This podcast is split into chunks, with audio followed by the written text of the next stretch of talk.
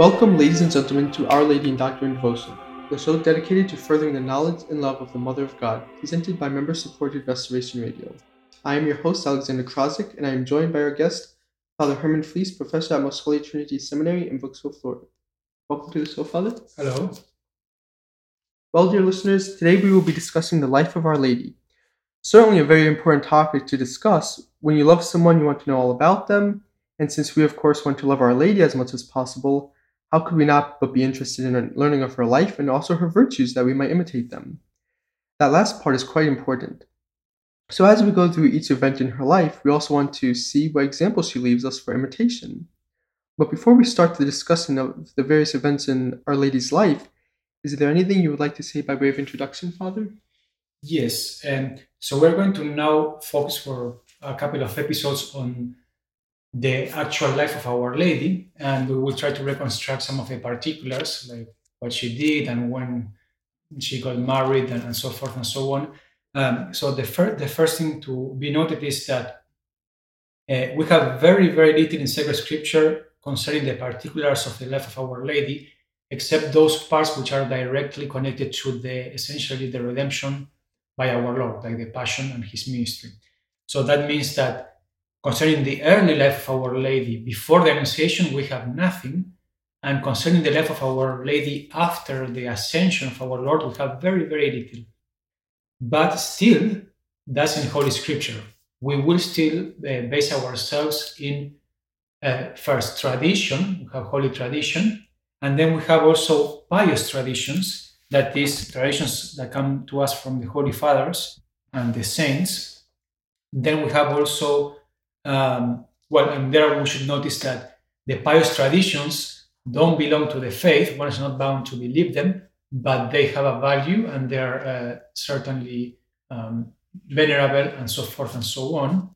And then we have also pious and probable conjectures from the saints, like insightful reflections. And uh, then we have the doctors and learned men uh, who have their opinions and conjectures based in history, knowledge of the customs of the time and of the Jews, reasonable suppositions, etc., etc. Uh, and then we have also more or less probable private opinions of theologians based on various principles of theology and so forth. So, essentially, for the life of Our Lady, most of the things we are going to base ourselves in these things. Um, so there will be a margin of different opinions, and sometimes it will be won't get to more than a very good probability. But again, these traditions and opinions are not to be uh, despised, but they are to be uh, considered with with a certain uh, respect. Well, Father, we've obviously just finished up on the Immaculate Conception, so that leads us right into the birth and our early life of Our Lady. What do we know about her birth and early life, Father? Well, a few points we should uh, remark. The first is Our Lady came from the tribe of Judah and the family of David, just like Saint Joseph. The scriptures say many times that uh, the Messiah descended from David, and this applies to Our Lady uh, strictly, not to Saint Joseph, though he also came, because Our Lady alone was a natural parent of our Lord. Um, and then Our Lady was not only did not only uh, descend from uh, the family of David, but she was also of the priestly uh, stock, the priestly line, uh, just as uh, Saint Elizabeth, her cousin, was. So she had both the kingly blood and priestly blood. And St. Augustine says uh, on this subject, it was fitting that the flesh of the Master be generated not only of royal stock, but also from a priestly one. It seems like it'd be a fitting time, Father, since we're here, to perhaps say a word or two about Our Lady's parents. Yes, so there is a very, very well founded and ancient um, tradition, venerable tradition, that says uh, the names uh, of Our Lady's parents were Saint Joachim and Saint Anne. We find this in Saint Epiphanius already and Saint John Damascene. And Benedict XIV says the following The common opinion of the Western and Eastern Church through the centuries that the parents of the Blessed Virgin were called Joachim and Anne seems reasonable, especially since there are no solid reasons to the contrary. Again, as we said, it's uh, a tradition, a venerable tradition, which should be retained. Another tradition that we have, besides their names, is that Our Lady was conceived when Saint Anne was barren, and her barrenness, uh, her infertility, was removed miraculously through prayer. Actually, the Saint Joachim and Saint Anne prayed a lot, and then God heard the prayer and removed the sterility from Saint Anne, and uh, that's when she conceived Our Lady. And then um, we have another tradition uh, which says that uh, this one is not as uh, as common and as widespread, but it's still uh, an old tradition says that God revealed to Saints Joachim and Saint Anne the conception of Our Lady. Just as you remember in the Old Testament, an angel revealed to Abraham and Sarah the birth of Isaac, uh, and some are saints also in the Old Testament. We won't go into that too much, but the same. There's a tradition that the same happened with Our Lady, and certainly is most uh, fitting. If it happened with many of the great saints of the Old Testament, why not the Mother of God? So there's a tradition to that, uh, very venerable. And then well, obviously, and then we spoke already about the dogma that Our Lady was immaculately conceived. as a defined dogma of the faith. And then here I would like to remark that concerning the actual birth of Our Lady, there is a difference between our Lord's birth and the birth of Our Lady. Our Lord was conceived while uh, his mother remaining always a virgin, and he was uh, born, his mother remaining a virgin. This was a unique miracle only happen with our Lord. In the case of Our Lady, her parents generated her in their usual manner, in holy matrimony. As a fruit of prayer, it is true it was a miracle that uh, Anne could conceive, but it happened in the course of nature. Uh, so that's that's important to remark here. So that leads us to the next event in her life, Father, which is the presentation of Our Lady in the Temple, which we celebrate actually every year on November 21st. So, what can we say about this, Father? Good. Uh, so we have the the feast that therefore the fact of the presentation. Now, authors differ a little in how they explain what we mean the church means by the presentation, but the best explanation, the best one is that the presentation commemorates the offering of the Virgin in the temple by her parents, so that she, the Virgin, might be dedicated to the service of God and there be properly educated. So that's really the meaning of the of the feast. This is the explanation of the feast uh, given by Benedict XIV. He says, quote, not wishing to separate ourselves even a little from the common teaching of the Church, we say that the Blessed Virgin was presented in the temple in order to be perfectly educated there. So that is the meaning of this mystery and this feast, and why uh, she was um, presented to the temple and left to live in the temple. Uh, well, as we just saw, first that she received the best religious education, and also that she lived a, an even holier life, being separated from the world. Also, that she be more directly devoted to the service of God. And also, um, well, in confirmation of this, we have uh, many of the Greek and Latin fathers attesting to this fact. Uh, we have St. John Damascene uh, says that Our Lady was born in St. Joachim's house and was later, soon, brought to the temple, where, enriched by the Holy Ghost, she became the abode of all the virtues. Again, a very strong, very strong tradition. So, what around what age would Our Lady have been brought to, to the temple, Father? Well, the most the most common opinion is that, uh, and one that actually has a basis in ancient pious traditions, is that Our Lady was brought to the temple uh, to live there at the age of three. Now, again, it's not absolutely certain that that's the, the exact uh, exact age. It was when she was very young, but again, typically they the authors will say when she was three. So was this something extraordinary at that time, Father, to leave a little girl to live in the temple like that? Uh, yes, that is a good question, uh, but it was not. It was actually common because um, the Hebrews had then a custom to consecrate uh, some women to God so that they could do services according to their sex in the temple. That is, well, first to be instructed in religious doctrine and then to help, for example, by sewing uh, what they were used to be the vestments and the linen, etc. And so, in that way, do their contribution to the worship. St. Ambrose says, We also read that virgins were assigned to the Temple of Jerusalem. Uh, now, these uh, virgins, it's not that they just attended the temple frequently, but they actually lived by the temple. There were like uh, apartments and places for men on one side and then women on the other, obviously. Uh, but you have uh, a place for the women, these, so to speak, consecrated virgins to, to God. Uh, we have Josephus. Uh, ah, well, we have actually in Holy Scripture the story of uh, how Samuel was left very young in the temple with the high priest. Now, he was a boy, but there was the same for girls, in different places, obviously, but the same idea. Uh, and then we have Josephus refers that uh, there were dwellings for women in the temple.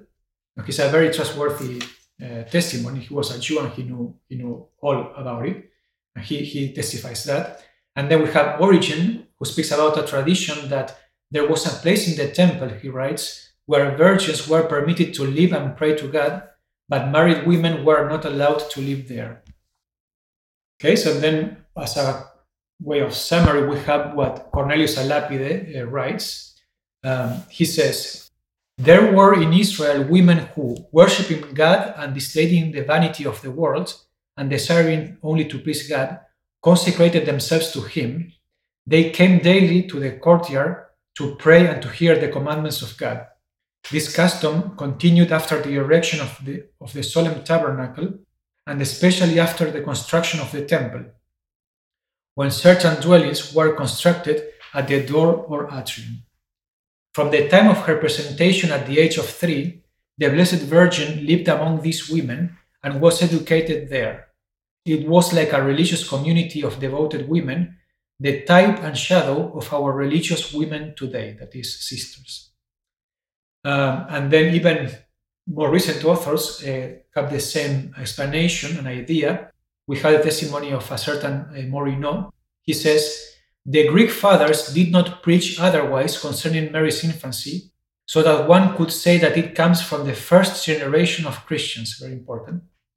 Thus, the feast of the presentation, older in the Eastern Church than in the Roman, has a firm traditional foundation. Moreover, there is nothing unlikely in her dwelling in the temple. Women could dedicate themselves to the Lord Without taking part in any liturgical services as such, they could embroider and do the like things. There were buildings reserved for them. It was there that Saint Joachim and Saint Anne brought their child. It's very interesting, Father. Yes. So, what would the, the part Saint Joachim and Saint Anne played in regards to the consecration of Our Lady herself and to our Lord in the temple? Um, well, uh, again, there is a, a, tradition, and it is quite likely that her parents actually vowed to consecrate their child to God, and they fulfilled this vow by offering Mary in the temple, imitating Anna, the mother of Samuel, who, being sterile, had vowed to offer to God the son who would be born to her. So we spoke. The tradition is that to Saint Anne happened the same to the Anna of the Old Testament uh, she was ter- uh, sterile. She obtained by prayers uh, to conceive, and therefore they say, according to a tradition, the same happened. She offered the child to, to be consecrated to God, and that is very reasonable. Uh, St. John Damascene expressly teaches this when he says, uh, quote, just as the, the ancient Anna, suffering from sterility and having made a vow, gave birth to Samuel, so this other Anne, by her prayers and promise to God, merited to bear the Mother of God. And St. Alphonsus writes in the Glories of Mary The Immaculate Infant understood afterwards that her holy parents, Joachim and Anna, had promised to God, even by a vow, as various authors relate, that if he should grant them a child, it should be consecrated to his service in the temple. For it was an ancient custom of the Jews to place their children in cells which were near the temple, that there they might be properly educated. And what about Our Lady herself? What part did she take in such an important change of her life, which required that she leave her parents? Uh, well, uh, important to remark here is the fact that Our Lady had the use of reason uh, and she freely willed to consecrate herself more fully and more directly to God. So the parents have, had vowed it, but Our Lady fully agreed and actually herself wanted to do it. We have the, the authority of St. Alphonsus. He says, he writes, When Mary knew of this vow, the one of her parents, as I have before said, she wished solemnly to offer and consecrate herself to God by presenting herself in the temple, as Saint Germanus asserts, and also Saint Epiphanius, who says that when she was hardly three years old, she was presented in the temple at an age when children have the greatest desire for the assistance of, of their parents and needed the most.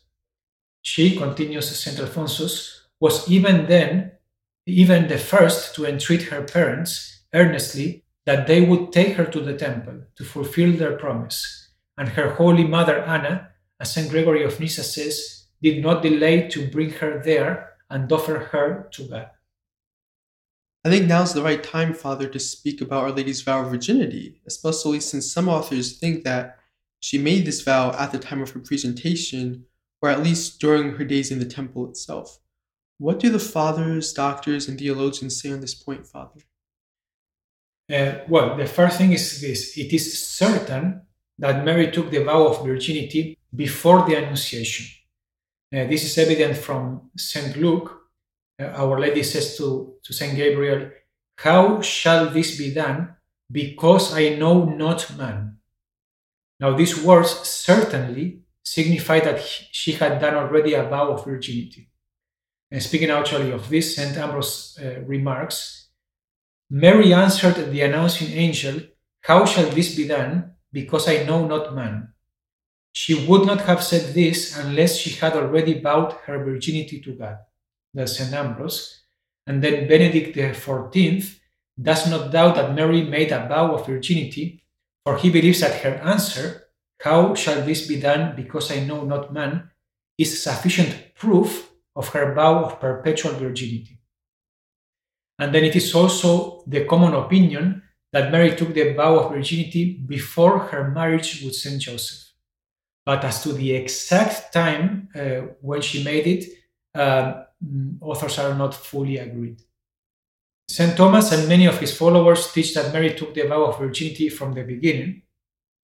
Others maintain that Mary made the vow of virginity in her early youth, uh, for example, at the age of three, when she was presented in the temple by her parents, that's Salmeron. Uh, others say at a more mature age, when the first uh, thought of virginity came to her and she pondered it, that's the opinion of Vasquez. And others say when she reached the, the age in which commonly reason is attained in ordinary children, and that's around the age of seven or sometimes even five or six, and that's the opinion of the theologian Lépicier. But Again, the opinions are different, but they all agree, though, that it was certainly before the Annunciation. Now, had anyone else made a vow of virginity, Father, before Our Lady? Uh, no, Our Lady was the first of all to make this vow, uh, and she was the first not only in time but also in dignity. That is, she made it first as far as the time, and also it was the the highest example or the best example of it um, we have to distinguish in this question the uh, practice of virginity, that is, as somebody lives in the state of virginity all his life, and the taking a perpetual vow to do so. There's obviously a distinction. So theologians admit that uh, certain remarkable and holy men like Elias, Eliseus, Jeremias, and St. John the Baptist preserved their virginity, that is, they were virgins the whole life. But it is not said, nor is it evident that they actually make a vow of it. So Our Lady was the first person ever to have made an actual vow of virginity. And then, after Our Lady, most likely soon after, Saint Joseph was also inspired by the Holy Ghost to do the same. So he will be the second. And then uh, we have the testimony of Saint Bede the Venerable, who says, "Truly was she called full of grace, to whom was given by divine grace the privilege of being the first among women to offer to God her most glorious gift of virginity." So, Father, could you explain to our listeners how it was possible for a Lady to marry Saint Joseph after she had made a vow of virginity? Uh, yes, that is our question. Um, obviously, it will be uh, kind of extraordinary, but the vow of virginity is not an obstacle to the marriage between uh, Mary and Saint Joseph, because the actual immediate object of the marriage contract is the fundamental right over the bodies which the man and the wife give mutually. So, joined to the consent, there may be a free renunciation of this right even before the marriage by means of the vow of virginity, either on the part of both or on the part of one, with obviously the consent of the other. Now, in the case of Our Lady and Saint Joseph, both had vowed it and both knew it and agreed to it. Um, and lastly, we have to remember that certainly it is, you might say, extraordinary, but we have to remember that uh, Our Lady's virginal marriage with Saint Joseph was constructed under the special uh, inspiration of God and, and under his direction. So, therefore, all this happened through a divine ordination. And as I told you, Saint Joseph himself was moved by the Holy Ghost also to make a vow of virginity, etc. Certainly, it was very unique, but they could contract a valid marriage, true marriage. Father, we know that according to the Hebrew custom, Our Lady was betrothed to Saint Joseph, and there's even a feast day allowed in certain places celebrating that event. So, Father, when we speak about the betrothal of Mary and Joseph, do we mean it in exactly the same sense as in Christian betrothals today?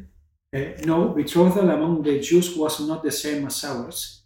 Uh, ours is a solemn promise of future marriage.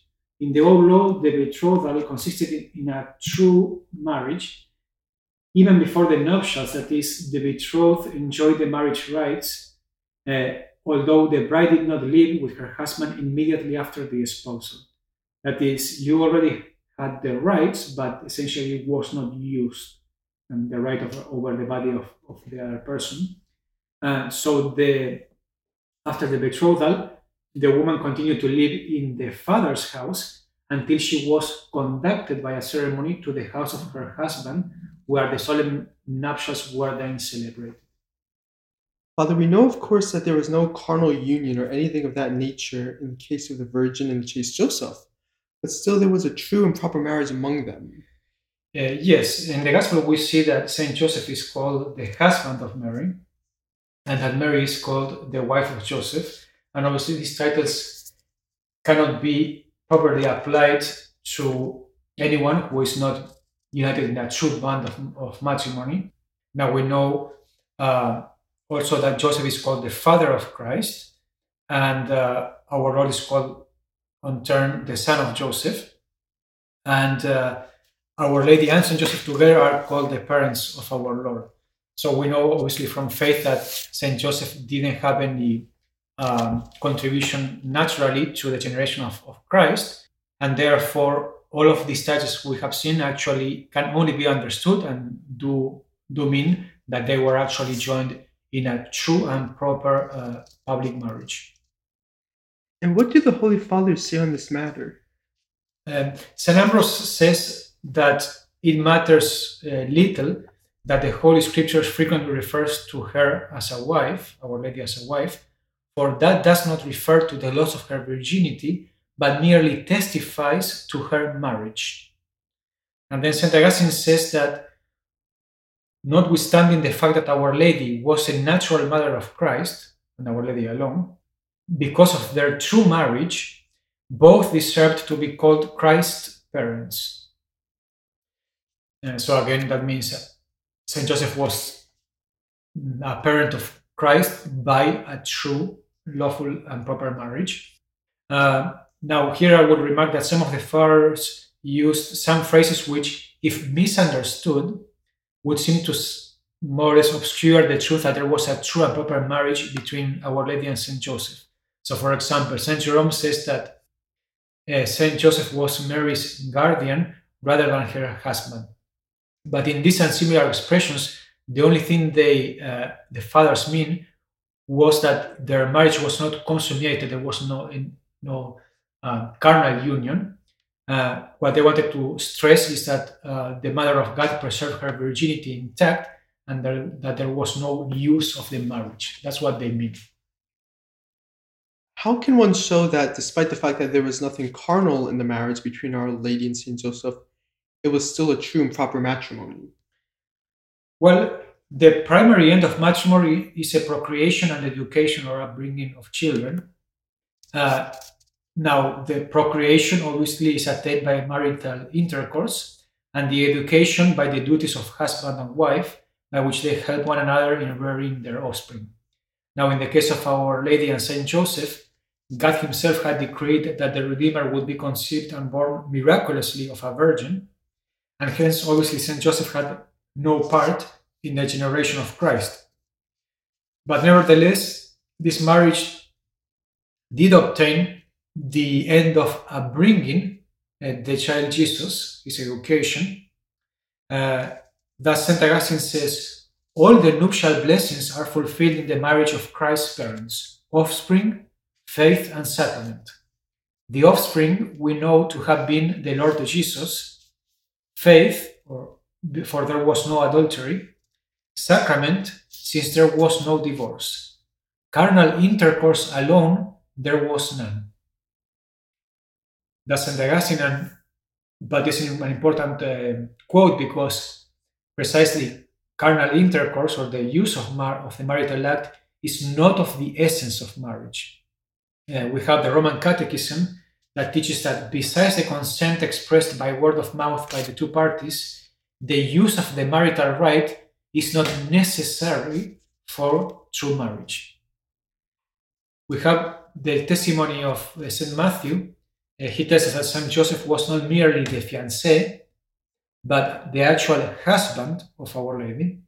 So we have this verse Jacob begot Joseph, the husband of Mary, of whom was born Jesus, who is called Christ.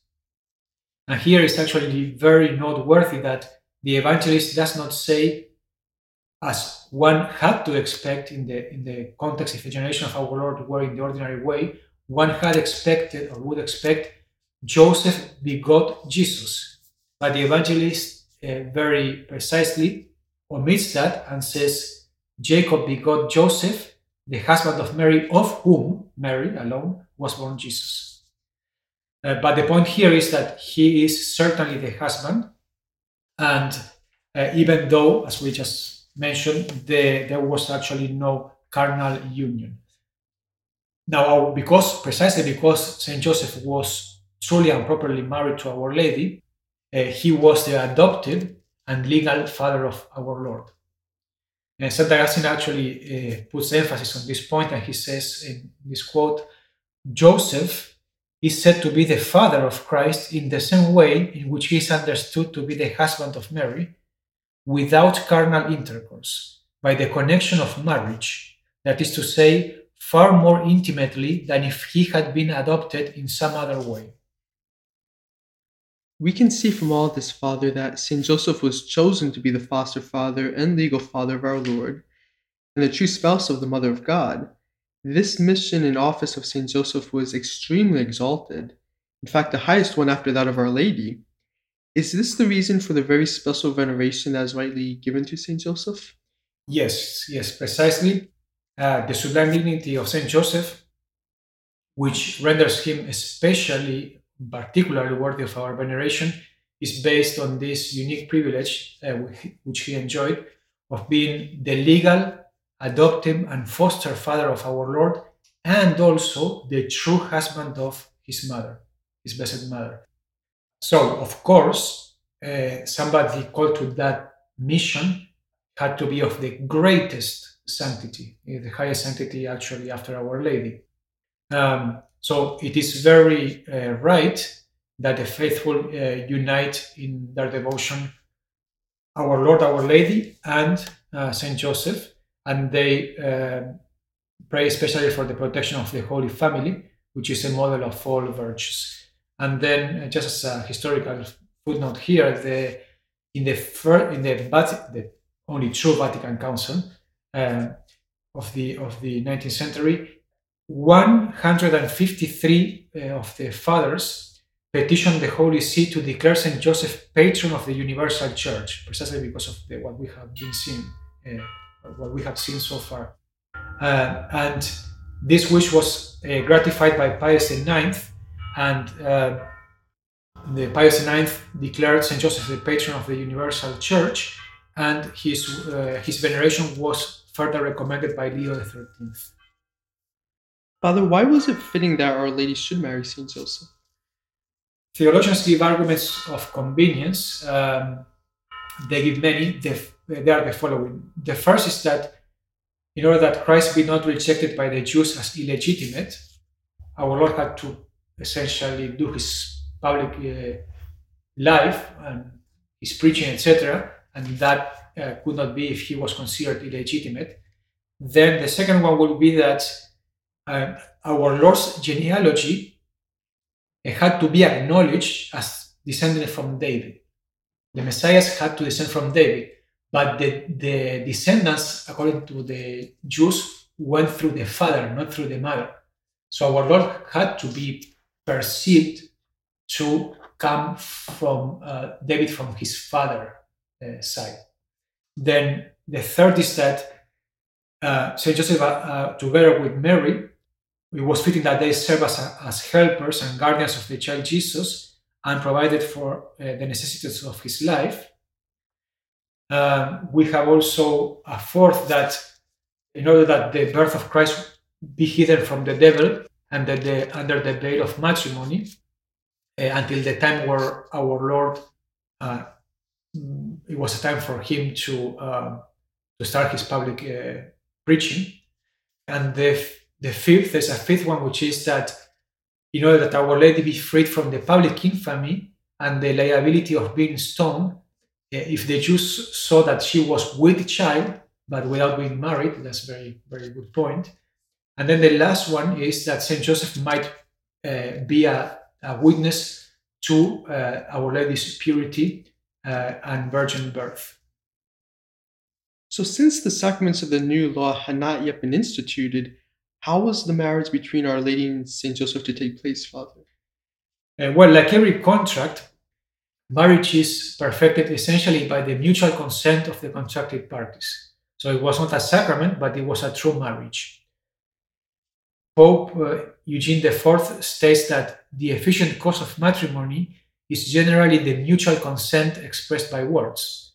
And this applies to matrimony among all peoples under every law, whether it be the natural law, the Mosaic law, as we are speaking here, or the Christian law. The difference, of course, is that among Christians, uh, after baptism is actually a sacrament. What do theologians say concerning the time when Our Lady married Saint Joseph? Or to be more specific, was Our Lady married at the time of the Annunciation, or did she marry soon after it, Father?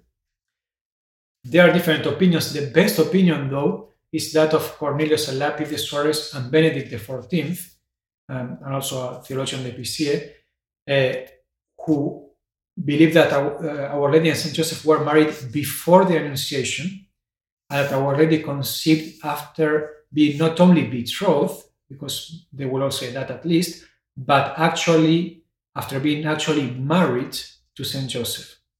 And there's many reasons. One, the one they mention is that after the Annunciation, if Our Lady had not been already married, then it seems that according to the Gospel, she uh, would have uh, gone directly to visit Saint Elizabeth and stay there three months.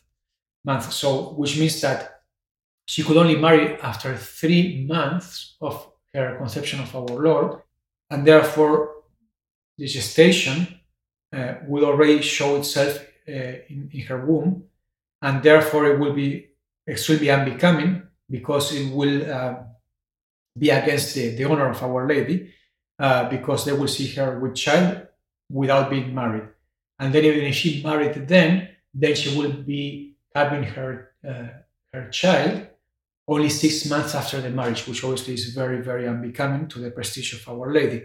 Um, so that's one of the main reasons they give why she was she was actually married.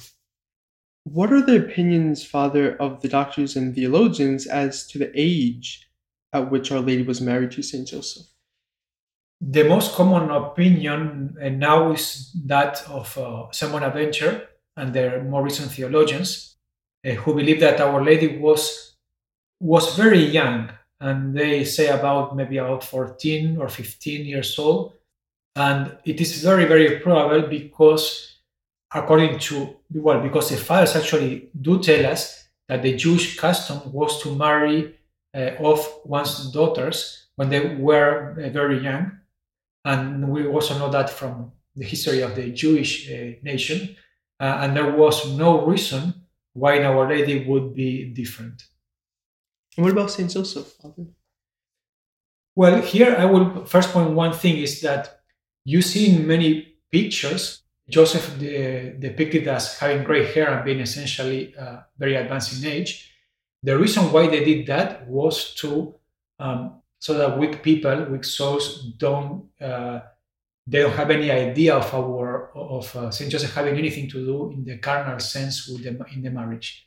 But that's that was the only reason. But speaking about how it actually happened, um, the is a very common opinion is that Saint Joseph was not old when he married Our Lady, but rather he was in the age of a perfect man, uh, which would be around 30 or at most 40 years of age.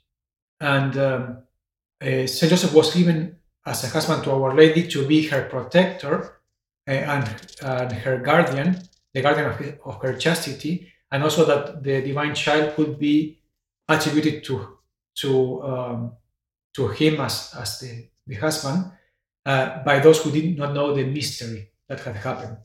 So all of these things make it unfitting that he sh- should be old, and especially the consideration that Saint Joseph was given as a help to raise, protect, feed, uh, educate our Lord and be the companion of Our Lady. So if he was in his per- perfect age, he will be more fitted to that. So they will th- say he was between 30 and 40.